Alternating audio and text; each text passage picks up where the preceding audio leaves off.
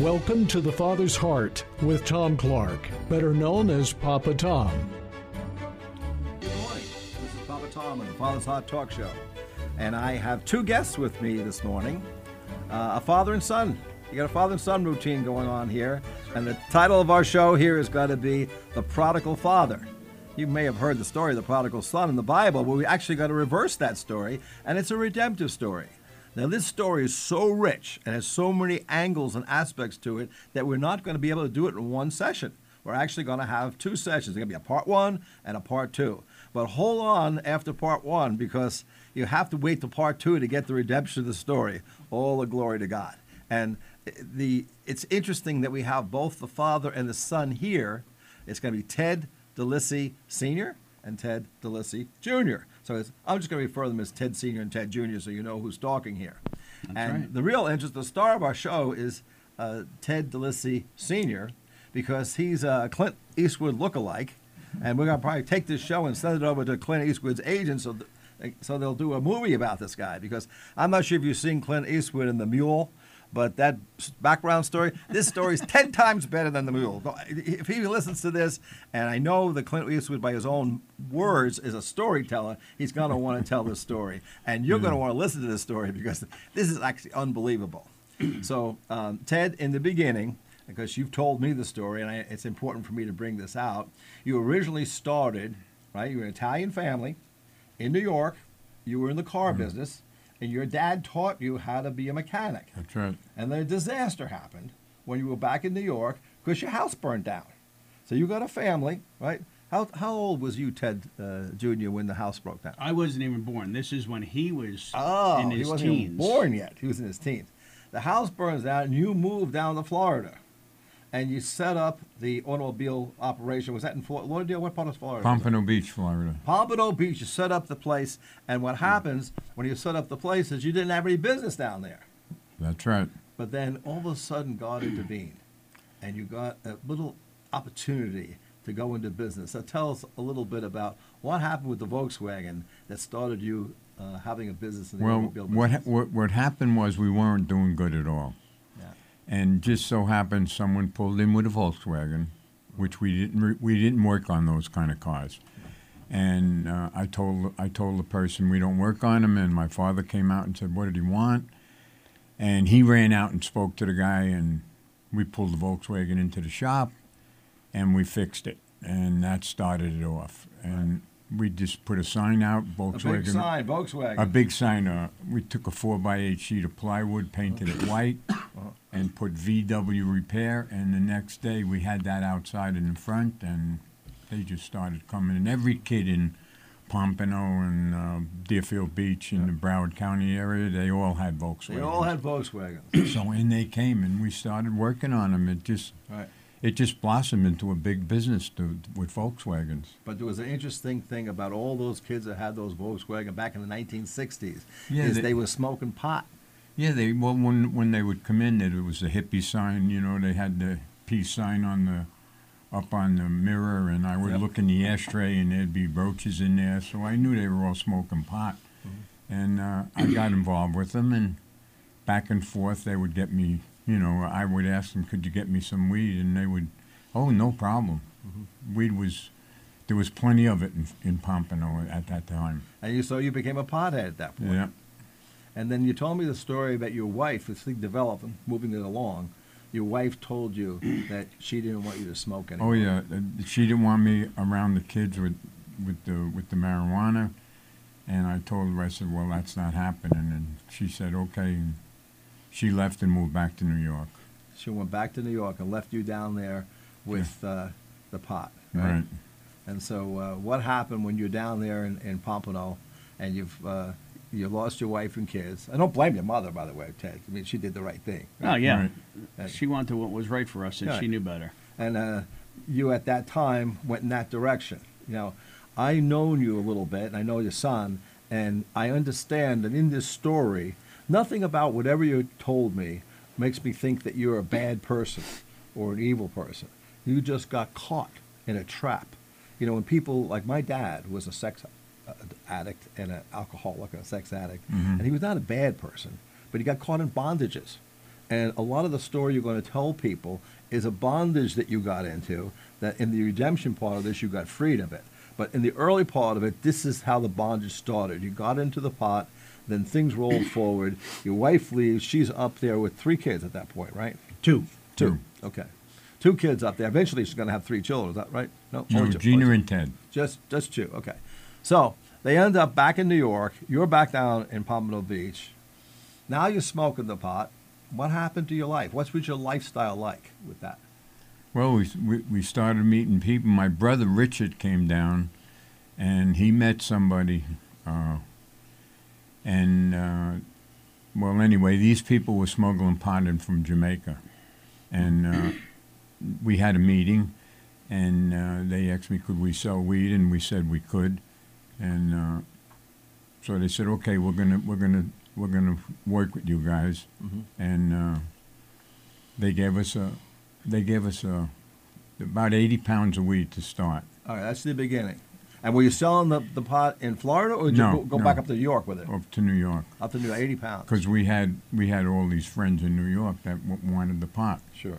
and uh, that went that went really big. We sold it right away, and one thing led to another, and they gave us a truckload. Uh, it was actually a pickup truck with a little mobile home on the back of it, and it was about 700 pounds of pot in it. And that was something we were like, we never seen anything like this before. Give the give the audience a little bit about the numbers. Is a what were you buying the pot for at a pound, and what were you selling it for? Uh, we were buying it for I think it was about a hundred and a quarter a pound, and we were selling it for 250, 275, whatever we could get in New York. Uh-huh. But we had to bring it to New York, Right. and uh, So you doubled your money. oh yes, And then what happened? You told me what, further on the story is you met somebody down in I think it was Miami. who had a big house. They had like Cadillacs, and they had. oh no, that car- was that was that, that was the uh, what was it? And, So that was in Fort Lauderdale. that was in Fort Lauderdale. That some was the first time when we got that 80 pounds. the eighty pounds. I got it. When I, when I went to his house, and God, they had Mercedes Benz. They were having a party there, and one thing that really struck me was when I went in the living room. The only thing was in there was a pool table, Mhm. and it, I said, "This is the lifestyle I want. This is what I want," you know. Mhm. And uh, and Because of what? They got the girls there. no, they had the girls out at the pool. Yeah, Ah. that, that was beautiful. Yeah. And uh, anyway, we worked it out real good, and we did the deal with them, and uh, we we just uh, we paid them. They wanted more. We started doing business with them like crazy, and then uh, my brother and I we were riding around, and we went into a 7-Eleven, and he found a magazine in there with had a it had a uh, a coffee plantation in Santa Marta, Colombia. And he said to me, check this out. And I checked it out, and there was a, a phone number in there in Indiana, so we called it. It was kind of funny because we didn't, back then, we didn't have cell phones. So we had to, you know, get some quarters. Yeah. And uh, my brother went in and he got some quarters from the guy, from the cashier, and uh, we called. I called the guy, and the guy told me, "Oh yeah, that's my son. He's down in Colombia. I'll t- give me your address, and I'll send you the brochure." And I, I said, "No, no, no. Just give us the address. We're going there tomorrow." He said, "No, you, you can't do that. You can't do things like that." I said, "We're going tomorrow. Just give us the address." So he did. And the next morning, we went to uh, the travel agency and got two tickets for uh, Santa Marta, Colombia. How big was the property in, in Colombia? Uh, 30 hectares. They call them hectares, hectares. What's thirty acadias legal to And acres? it's, it's like acres. It's like uh, so it's thirty acres. N- It, it was, a, no, it's a lot more than that, but I, I'm not sure what it, what it is, but it was a lot of acreage. Maybe Anyway. 100, 100 acres or so. And, yeah. Good a- size. Yeah, anyway, so uh, the, the lady had said to us when we bought the tickets, she said, Do you uh, have your passports in order? And we told her we don't have any passports. So, Give them a driver's license. Yeah, I, s- I told her, I said, a driver's license? Here, uh, here- here's a couple of hippies. They're- he didn't tell you the story that they're stoned and they go into the 7-Eleven for Slurpees. He left out the Right, they part. come out and they get this, and, and they just think, "Oh, this is a great idea. Let's go." Right. Not even realizing you got to get your passports. Right. So they go down, but you can pick up the story where you had to go down to Miami and get the passports, but Monday that worked morning. out. Yeah, we had tickets for Wednesday Wednesday morning at two o'clock in the morning to fly out of Miami. So Monday morning we went down. We went to the federal building and uh, we went in there and we got our passports. God, it was unbelievable. Eight dollars. We had them that afternoon, and uh, there, sure enough, Wednesday, Wednesday morning we were down in Miami flying out, Mhm. and it was um, it was wild too because we f- we flew out. It was Aerocondor Mhm. was the airline. What year was this? No. This was in 1970, 74, beginning of se- right 1974. Right around 74, yeah. Okay. And uh, So that's when the action really started. You fly down, you get the place down in Colombia, and Right. you're going to upgrade from the Jamaican weed to the Colombian gold. right, Is that right? Amarillo, yeah, Colombian gold. Uh, that was much better than the Jamaican stuff. And now Right. th- this is where you went from having partners with the other group to now doing it yourself. Right. So a little more revenue, a little more um, Yeah. profit in, in the whole thing. The margin went too. up. The, the margin goes up. You told me at first yesterday that you started with like thirty dollars a pound. You were selling them for three hundred a pound, and then uh, then you had to get protection though. Well, yeah, in the beginning when we first started, and what happened was we we met these people right away. Right away, we met people. They're, they're right there, and they told us they could give us as much marijuana as we wanted, but we had a problem. We had no way of getting it back home. Yeah. So we went back home and we met a few guys, and uh, we got a Widgeon and a Mallard, two seaplanes, and we were able to fly in uh, 2,300 pounds at a time, and we were landing in Lake Okeechobee, believe it or not. Mhm. And that's where we were unloading it, and uh, we did that a couple of times. And then the people who we were dealing with, who owned the airplanes, they turned on us. So now we had to start over again. And we had to find other people. And in Fort Lauderdale Airport, everybody had an airplane, and they were all ready to go. Mhm. So that was an easy part. And the next thing we started with Lockheed Lodestars, 3,500 pounds at a time. So let's give it some numbers here. Twenty three hundred pounds at three hundred dollars a pound. Ted, you're in the financial business. Oh. What's the number? Like so when they were starting to, when they, when the planes got a little bigger, we'll, Yeah. we'll jump. Now the you had a little more um, profit margin because they're Right. buying it a lot less. Right. So a fifteen thousand pound um, trip was netting about three and a half million dollars. Yeah, but that came way later. yeah, that's so. We're, this is in the beginning, In the but they started a little you, you smaller. started with twenty three hundred pounds. Right, Then you went to thirty five hundred pounds. right. Right. Then you told me one time it was five thousand pounds. And w- tell us the kind of uh, size, in one sense, of the airplanes that you were able to progress to. Well, we went from the seaplanes to the to the Lodestars. Uh, that was 3,500 pounds. Then we went to DC threes. That was 5,000 pounds. Then we went to the C-54s, which is a DC-4 but a military version. Cargo doors, extra tanks. Uh, we could fly to Colombia and back without refueling, which was great because we were always landing in the desert, and it was pretty hard to get fuel. But that's what at the end result we were do, we were bringing 15,000 pounds at a time. Amazing. And then um, fifteen thousand. What was amazing about it was as fast as we would get it here, we would sell it. It was just we couldn't get enough. Huh. The- So were you doing market- a trip once a month? We would do it for like three months because that was the goal season, I see. and then we would stop and, and wait. Three months in a row. Yeah, How many trips would you make in three months? uh, we made eight trips. Eight trips. At three and a half million a pop. We lost one airplane in one of the trips. Yeah. It- Well, that it- was it- sort of like bringing that to the ends. This is going on between like 74, you mentioned you went down to Colombia, right? Yeah. And our show today is going to go up to 1979. And then after that, our next show is going to take it from 79 up to the present. So uh, when you're at this process you're going through, tell our audience a little bit how did you get these C 54s loaded up, right? And w- tell us a little about the trip, how the pilots came in under the radar and how they landed into Florida. That was an interesting story you told me about that. Oh, okay. We uh, It, it was pretty simple buying the airplanes. Uh, we bought a C-54 out in California. We flew it into Florida, and it was a it was a military airplane. So what had to be done is it had to be changed into uh, I think it was Part 135, into civilian use, and we had all of that done. And I had uh, this guy Jim. He was, as a matter of fact, he flew Eisenhower around during the Second World War, and uh, he was our pilot. Uh, he was a good pilot. And uh, what happened was we we were landing in a desert in Colombia, the Guajira. That's the northern tip of Colombia. And we would go down there, and everything was set up. They'd load us up, and we'd fly back. And we had places in, in Florida where we would land, and they were mostly cow pastures that we would set up so we could get a big airplane in there. And uh, and we'd have the trucks ready, and as soon as they'd pull in, we'd load them up. We would actually have the the plane unloaded, and the trucks leaving and the airplane leaving within 20 minutes to 30 minutes, and Wow. and they were gone. We had to be fast because uh, you never know who's watching. You know, even though it was kind of desolate areas, there's always the chance of a police car coming down or somebody seeing us and calling the police. So we had to hurry up. Well, didn't you tell me you paid for protection though? That was in Colombia. That was in Colombia. We paid for, you know, we had the military in Colombia, but not in the United States. I see.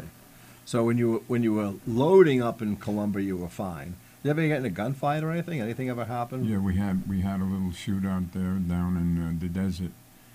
It, it turned out to be okay. It was kind of scary in the beginning because we didn't know that these what these people were doing. They were Guajirian, Guajirans, and they owned this runway, and we were using it. And there was this fellow Rogelio. He was he, he, he was the one we were doing business with. What Ramiro was doing business with, and uh, he didn't tell his partners that we were coming down, and they got a little mad. So when we landed the, the, the that was the DC three. When we landed the DC three, they dug a trench across the runway. So they're on one side. Picture this: they're on Yeah. one side. They come in, they land. These guys see what's going on. They run out there. They realize it's their runway, so they're loading up a plane, and they're digging a trench so that Right. when if the plane turned around, it can't take off without losing its wheels. Right. Right, and that's not going to be a good finish. Right. but anyway, we had a little we had a little argument with them. Altercation. Right, yeah, an altercation. That's great, and uh, we managed to we managed to settle the whole problem for five thousand dollars, and uh, they actually helped us load the airplane. and, uh, They just wanted to be part of the deal. Yeah. Everybody's The- trying to get one over on wants to each cut- other. That's right. Everyone wants Nothing to cut really a piece of the action, right? yeah, that's what That's happened. the uh, anyway, story. anyway, on the end, we took off. Everything went fine. They landed the airplane, and we got all the way up to New York. Everything went great. It was ju- it was just a great a great operation at the time because everybody made money. Everybody was happy, right to the person in the street who smoked a joint. How did you avoid detection on the on the U.S. side with the FDLE, the Florida Department of Law Enforcement? And you told me how you you kind of came in under the radar. Yeah, we when we coming Explain back that. from Colombia, we'd make an approach to Bimini Yeah. in the Bahamas. Yeah. And then on as and we'd make the approach, but we wouldn't land, and we'd stay like 50 to 75 feet, and we'd fly across the Florida Straits right into Boca Raton. Mm-hmm. And there was an airport in Boca Raton with it didn't have a tower at that time. Mm-hmm. And It was just a little private airport. And we would climb out of there, and we would just get on the radio and say our our number 330, we're, we're departing Boca, northbound. And when You never ra- landed. And you the- just no. came on, laying down there, got it right Right. across, and- and they got into Boca and then took off again. Oh yeah, we flew between the condos. I mean, the people were sitting out on the on the. So now, what, what airplane was that? That that, That was a C fifty four. So you got a C fifty four, seventy five to hundred feet off the ocean, Right. gliding right across, right across the east coast of Boca Raton, mm-hmm. through the condos, right over the airport. And this is where I grew up, so I know it really well. Right. My sister actually worked at that airport Yeah. la- later in the '80s, and this plane. Just, can you imagine hearing that? I mean, that'll rattle the windows. It he said you, you could see pe- people could you could see him right from the airplane. Right. It was noisy. That's for sure. It was crazy, is what it was. Didn't you tell me you saw some people actually in there, uh, in their in the through the windows? Oh yeah, we condominium? definitely seen them sitting out there.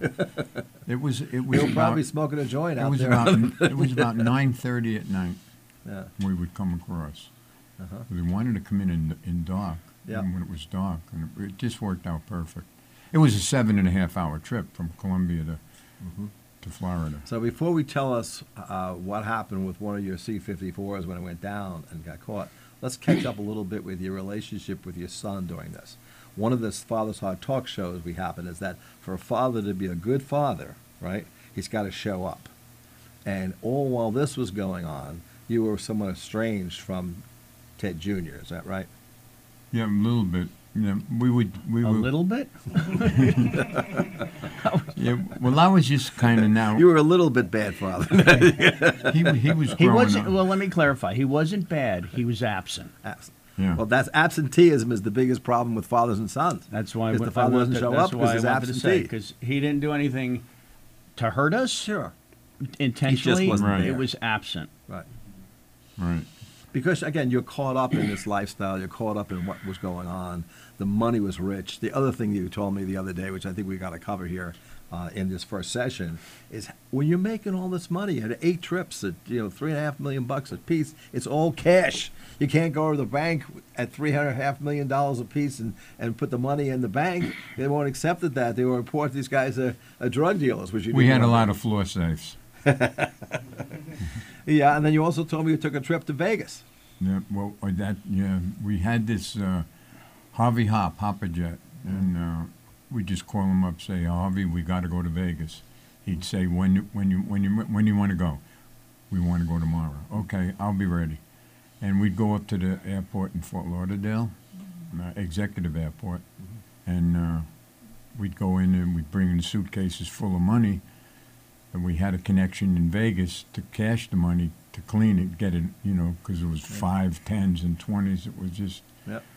just very heavy suitcases with money in it. And, Couldn't uh, fit in the cargo place. You had to have suitcases go into the seats. In fact, the co-pilot had said to me, he said to me, "Which one of those has the money in it?" I said to both of them, and he he he he, he was just kidding.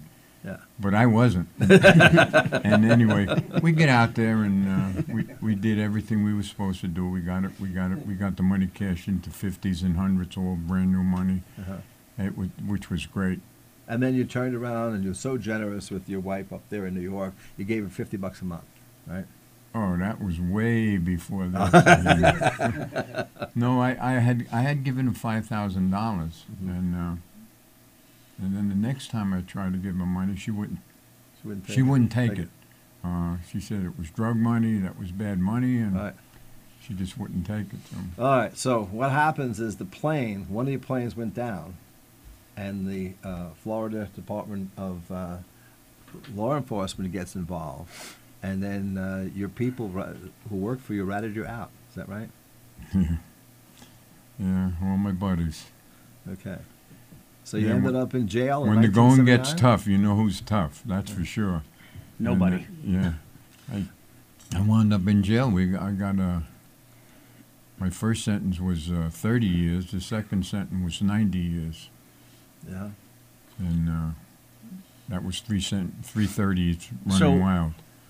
I know we're running out of time. I want to share a couple of things real quick. So, as he's making all this money, I'm in my teens now, and I'm watching what's going on. But I'm living with my mom. We had moved back to Florida because my mom wanted us near our dad because she knew how important a father was Yeah. to their children, and she wasn't able to. You know, we weren't able to connect that much, but we were still. We We, were would see him starting. once in a while. We were starting, um, but as it progressed, then. I saw what was going on, and I saw all the money that was being made, and of course, I want to be like, I want to be like Dad, Yeah, right? that's I true. want to do this because there was some really cool stuff, and we're going to talk about that next week, Right. um, because next week you're going to hear where the real redemption came, because as God used this whole situation, then it changed everybody's life. Right. Some some died. Right. And, and they, they died because of drugs, my cousins. Um, but God had his hand on us, and uh, he brought us together, and we're going to finish that story next week. So Uh, come tune in next week at 8 o'clock in the morning on Thursday to listen to the redemption of the story between Ted Sr. and Ted Jr. back and forth, the Father's Heart Talk Show. And we uh, appreciate you listening and come in and listen uh, to what God has done in their lives to connect them back together again. You've been listening to The Father's Heart with Tom Clark. Join us again next Thursday morning at 8, right here on News Talk.